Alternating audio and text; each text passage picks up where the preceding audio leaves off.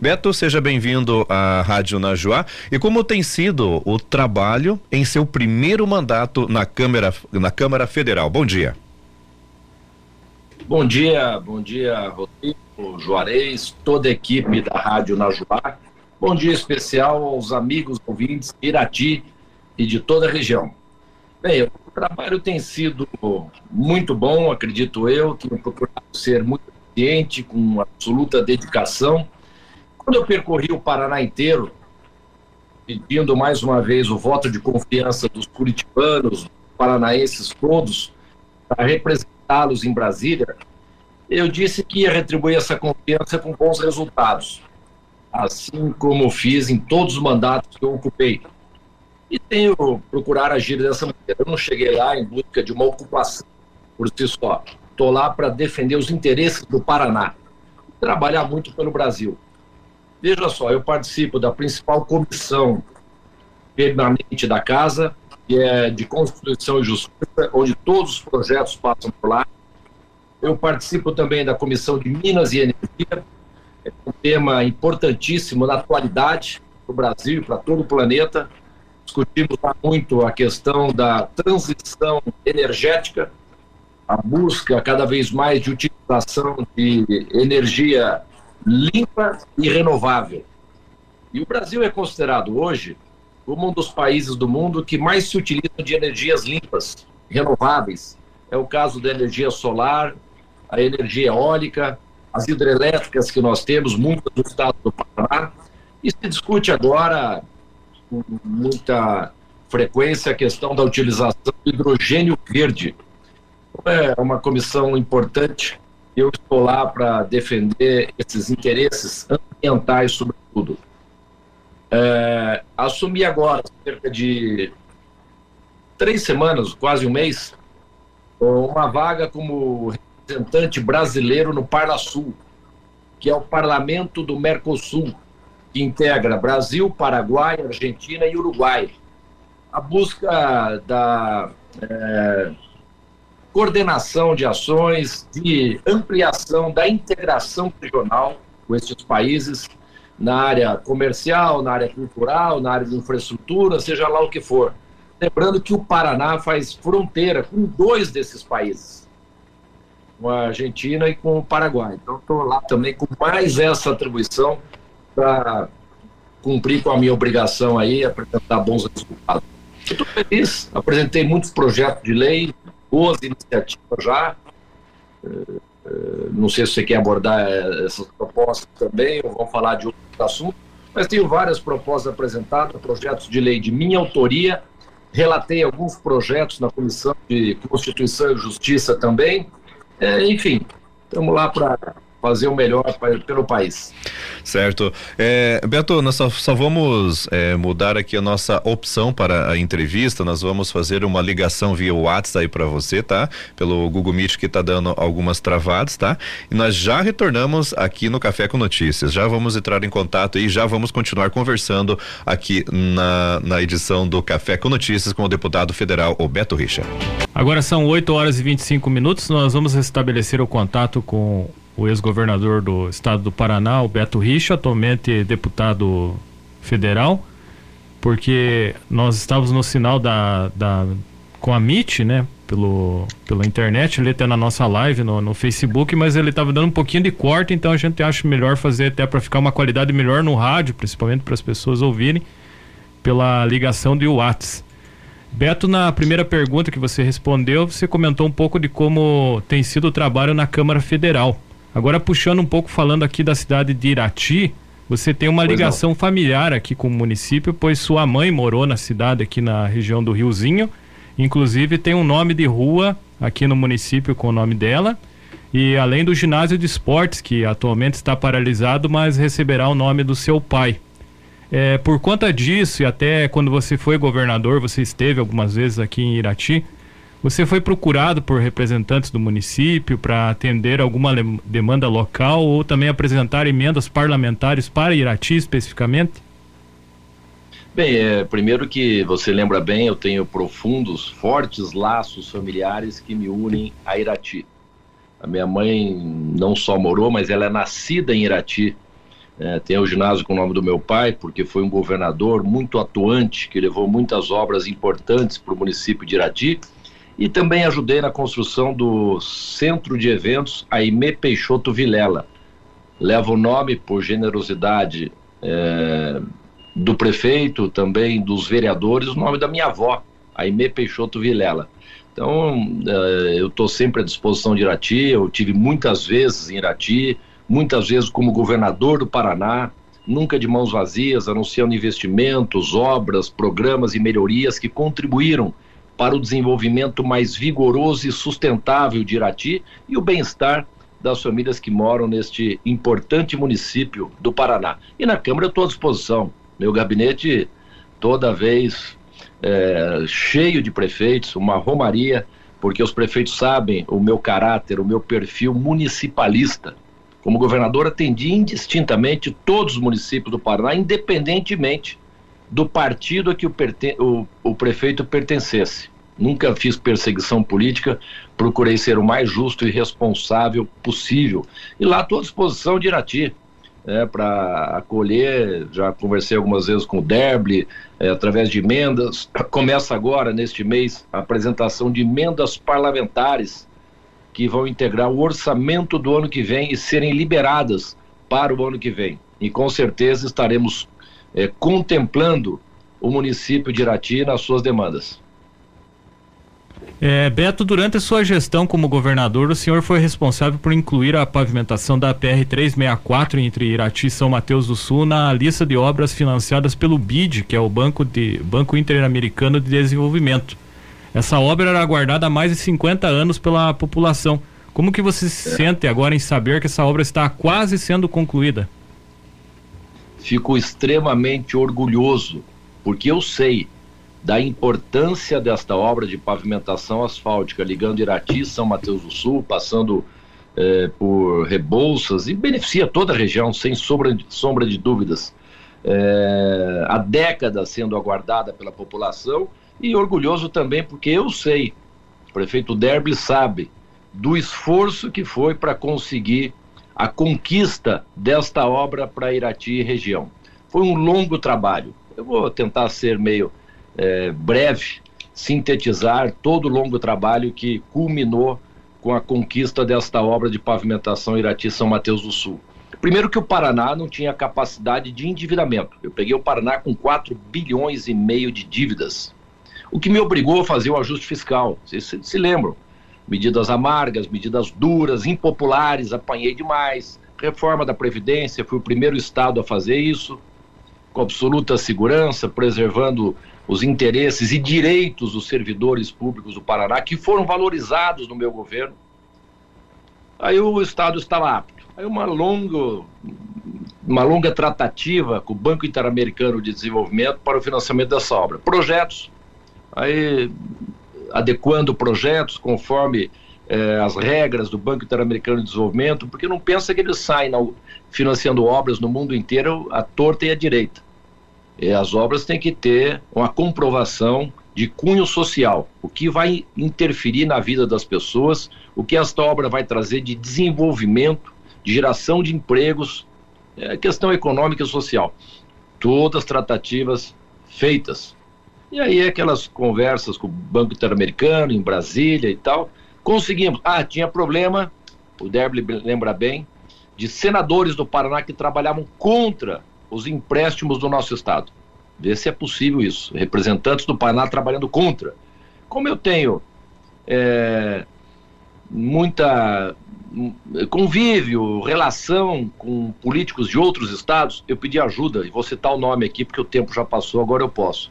Pedi ajuda para o senador Tasso Gereissati, do Ceará, uma grande liderança do meu partido, o PSDB, que era o presidente da CAI, Comissão de Assuntos Econômicos, onde precisava da aprovação para esse financiamento internacional. E foi, foi, foi, até que ele conseguiu. Pôs em pauta e votou e aprovou a toque de caixa esse empréstimo do Paraná. E está aí. Então, por isso demorou um bocado. Lamentavelmente, eu queria ter o prazer de puxar a fita de inauguração dessa belíssima obra. Não foi possível, mas o mais importante é que ela é uma realidade, está há pouco tempo aí para ser inaugurada e beneficiar todo o povo de Irati, todo o povo da região. Não tenha dúvida que esta obra vai trazer um grande desenvolvimento para toda essa importante região do Paraná. Lembrando as palavras de Washington Luiz: governar é abrir estradas. E fizemos muitas estradas no estado do Paraná. Essa é mais uma obra importante do nosso governo no, no pacote de financiamento do Banco Interamericano de Desenvolvimento, que engloba outras estradas também. Cito aqui Mato Rico Pitanga, que está para ser inaugurado. Foi inaugurado já Coronel Domingos Soares Palmas. Há um mês e me... dois meses o governador inaugurou também que está no nosso pacote de obras contorno sul de Venceslau Brás, o início da ponte de Guaratuba, tem recurso do BID também que nós alocamos, enfim, uma série de outras obras. Mas lembra muito bem que essa representa muito para mim esta obra de quase 50 quilômetros deste asfalto de Irati. Estamos conversando aqui no Café com Notícias com o deputado federal, o Beto Richa. É, deputado, para o ano que vem tem as eleições para uh, as eleições municipais. O senhor pretende concorrer ao cargo de prefeito em Curitiba em 2024? Olha, eu tenho recebido alguma pressão, pressão no bom sentido, né? Em função da administração que nós fizemos aqui eh, na capital dos paranaenses, eh, eu fui prefeito de 2005 a 2010. Saí depois para concorrer ao governo do estado e fomos vitoriosos. Mas foi uma grande gestão, modéstia à parte. Eu tinha uma grande aprovação popular, transformei Curitiba num grande canteiro de obras, um prefeito muito presente nos bairros, é o meu estilo próximo da população, governante acessível, é, sensível às dificuldades, às carências, necessidades da nossa população. E eu tinha uma altíssima aprovação popular e fui reeleito. Bom, em todas as pesquisas, você deve se lembrar disso, todas realizadas, nacionais, todas eu fui indicado o melhor prefeito do Brasil. E foi confirmado nas urnas, porque alguns põem em xeque, em dúvida, uh, as pesquisas mas foi confirmado nas urnas, porque obtive na minha reeleição a maior votação da história de Curitiba, 77,27%, quase 800 mil votos aqui na minha reeleição em Curitiba. Então, em função do trabalho realizado, obras por todos os bairros, todas as comunidades, acaba sendo meu nome lembrado. Mas eu estou muito tranquilo, acho que tudo no seu devido momento, o momento da decisão vai ser para o ano que vem. É, hoje, a minha dedicação é em cumprir um bom mandato como deputado federal, mas enfim, eu tenho muita saudade do período em que eu fui prefeito de Curitiba, sim. Vamos ver. Se houver alguma viabilidade no momento oportuno de decisão no ano que vem, posso vir a concorrer sim à, à prefeitura da nossa capital. É, Beto, recentemente alguns meios de comunicação cogitaram até a possibilidade do senhor deixar o PSDB, você que já está há muito tempo na legenda, e até migrar para o PT. Existe alguma possibilidade de troca de partido? Essa chance é zero. Inclusive o blogueiro que escreveu isso, o jornalista, eu liguei para ele, falei, mas da onde essa conversa absurda, né? É, nada contra, eu respeito todos os partidos, mas é, todas as minhas eleições majoritárias, a disputa foi contra o PT. Não houve qualquer manifestação de interesse da minha parte. Não houve, da outra parte também, convite em momento algum. Não tivemos reunião para tratar disso, nenhuma conversa, nem sequer é, mensagem por fumaça. Não existe. Foi uma loucura que fizeram e acabou pautando vários veículos de comunicação. Anteontem ainda estava na Jovem Pan de Maringá esclarecendo essa situação. Eu sou presidente do PSDB, estou muito bem onde estou. O PSDB foi meu pai fundou, ao lado de figuras ilustres da política nacional, este partido, Mário Covas, Fernando Henrique Cardoso, José Serra, Pimenta da Veiga, Geraldo Alckmin, tantas pessoas. É, e eu estou presidente, correndo todo o Paraná, fortalecendo a sigla, preparando o PSDB para enfrentar as eleições municipais do ano que vem com o objetivo de eleger um grande número de prefeitos pelo PSDB e uma boa chapa de vereadores em todos os municípios. E hoje nós estamos numa federação com o Cidadania, do deputado Rubens Bueno. Percorremos todo o Paraná, é, estimulando candidaturas, dando a nossa mensagem, as propostas da nossa federação, e eu também presido aqui no Paraná a Federação PSDB Cidadania. Estou muito bem onde estou e foi uma notícia aí sem pé nem cabeça, sem nenhum fundamento. Beto, o senhor foi preso em três oportunidades e investigado em quatro operações: Operação Rádio Patrulha, Integração, Piloto e Quadro Negro. Como que foi retomar a política depois desse período? Bom, foi um grande sofrimento. Não desejo para ninguém o que eu passei. Fui vítima de uma forte, insana, implacável, sórdida e cruel armação política. Não é fácil de qualquer um compreender eu era candidato ao Senado naquela ocasião, em 2018. Em todas as pesquisas, primeiro lugar, empatado com o Requião, duas vagas em disputa. Todas as pesquisas davam eu e o Requião eleitos senadores. E eu tive ah, duas semanas e meia para o dia da eleição, eu tive minha casa invadida. Invadida. E fui sequestrado de casa, eu e minha mulher, sequestrado. Aí eu pergunto a vocês: que pré-requisito eu preenchia para ser sequestrado a 20 dias da eleição? Nenhum. Não tinha sequer inquérito instaurado contra mim. Denúncias levianas e vazias. Não tinha inquérito, eu não fui chamado para depor, para esclarecer nada. Eu fui surpreendido. Qual era o objetivo? Me tirar a eleição de senador. Levaram minha mulher junto, a Fernanda. Todo mundo conhece o trabalho maravilhoso dela na área social. Foi a maior redução de pobreza e miséria do Brasil na minha gestão como prefeito de Curitiba e depois como governador do Paraná, segundo o IPEA, um órgão federal dos mais respeitados que nós temos, que faz avaliação sistemática, frequente em todo o Brasil. E aqui, maior redução de pobreza e miséria do Brasil. Levaram ela junto. Passados cinco anos, dia 11 de setembro completou cinco anos, não apresentaram denúncia contra ela. E quem vai apagar o trauma de uma pessoa, ainda mais de uma mulher, que é mais sensível, passar pelo que, a, que ela passou. O problema é esse. Essa gente não tem responsabilização alguma. Eles vêm sem prova alguma, mas com muito sangue nos olhos, tentando destruir a sua reputação. Porque não concordo com a minha ideologia, de certo não gostaram da minha administração, queriam mais dinheiro para a sua instituição e eu não dei o que eles queriam. Razões existem, mas razões assim no subterrâneo, né? Então eu fico transtornado, indignado porque essa gente tem feito com muitas pessoas de bem. Né? Então tem que haver nesse país responsabilização, a honra das pessoas tem que valer alguma coisa nesse país. Então não é possível mais o que eu passei, com certeza muitas pessoas passam por aí e é muito doída a injustiça. Eu, fiquei abalado esses últimos anos, né? É duro, me submeteram a a um linchamento moral, uma execração pública, né? uma humilhação pública. Mas está aí, resolvi voltar por onde passo no Paraná, muito bem recebido. Todos se lembram das grandes obras, da minha presença, da minha atuação, da minha família, do meu pai também. Eu estou muito bem, Deus sabe o que faz, entreguei nas mãos dele, estou ganhando tudo na justiça, como não poderia ser diferente. Não existe meia prova das acusações levianas, falsas, que assacaram contra mim e contra minha família. Estou bem, estou animado e cumprindo o meu trabalho e sigo com fé na justiça e, acima de tudo, fé em Deus. É, como que tem atuado a sua defesa nesses casos e como que estão, como estão o andamento dessas investigações?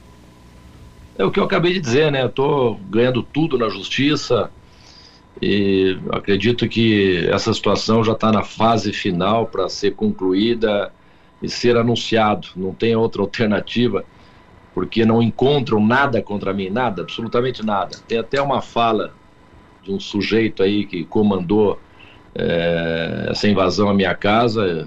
Eu vi o vídeo no dia que eu fui detido que disse para a imprensa quando abordado o que pesa contra o ex-governador? Estamos investigando. Vamos ver ainda, não temos nada, mas vamos investigar. Só indícios. Como é que prende uma pessoa baseado em indícios? É o fim do mundo.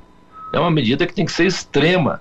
Não pode acontecer. É um trauma que as pessoas carregam até o final da sua vida. Então é inaceitável esse tipo de comportamento, é muito poder nas mãos de alguns. Eu não quero generalizar tenho muito respeito pelo Ministério Público e pela Justiça do Brasil. Porque até porque o dia que você não acreditar mais na justiça, só, se, só te resta ir embora. O dia que você não confiar na justiça do seu país. é, mas é muito poder na mão de alguns que não sabem exercer. Tem que ter equilíbrio emocional e não deixar o poder subir a cabeça. Eu fui governador, imagina o poder de um governador do estado, comandante da Polícia Militar, da Polícia Civil, nunca fiz mal para ninguém. Nunca admiti que se fizesse injustiça. Mas, enfim, algumas pessoas não pensam assim, lamentavelmente. E é uma página triste na história dessa instituição. Mas, enfim, eh, os processos, concluindo, respondendo objetivamente a sua pergunta, estão no final, né? estamos ganhando todas as instâncias e sempre há recurso da outra parte. Então, estou animado que tudo deva acabar muito em breve e esse inferno que tentaram colocar na minha vida não vão é, ter êxito de forma alguma. Né? Todas essas operações contra a gente não passavam nada além de operações é, pirotécnicas, né? É, é, pirotecnia midiática, que é o que eles queriam chamar a atenção da população. E mais, viu?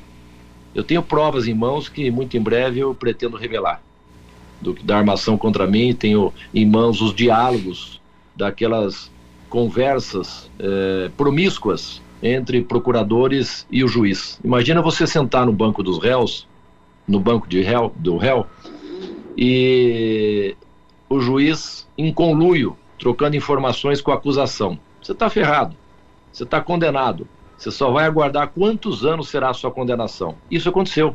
Hoje toda a imprensa mudou muito. Uh, muitos não falavam, não abordavam o assunto com medo era uma força tremenda desse povo, da Lava Jato e tudo mais.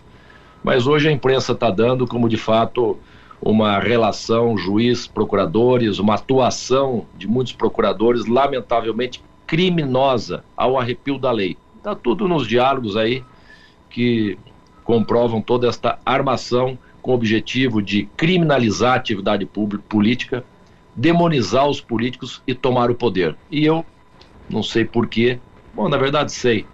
Em função do meu sucesso eleitoral e político, eu virei um forte alvo dessa gente a ser abatido.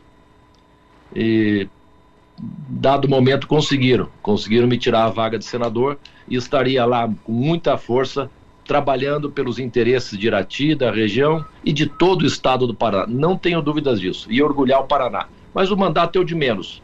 O que eu estou em busca hoje é de recompor a minha honra e a minha reputação.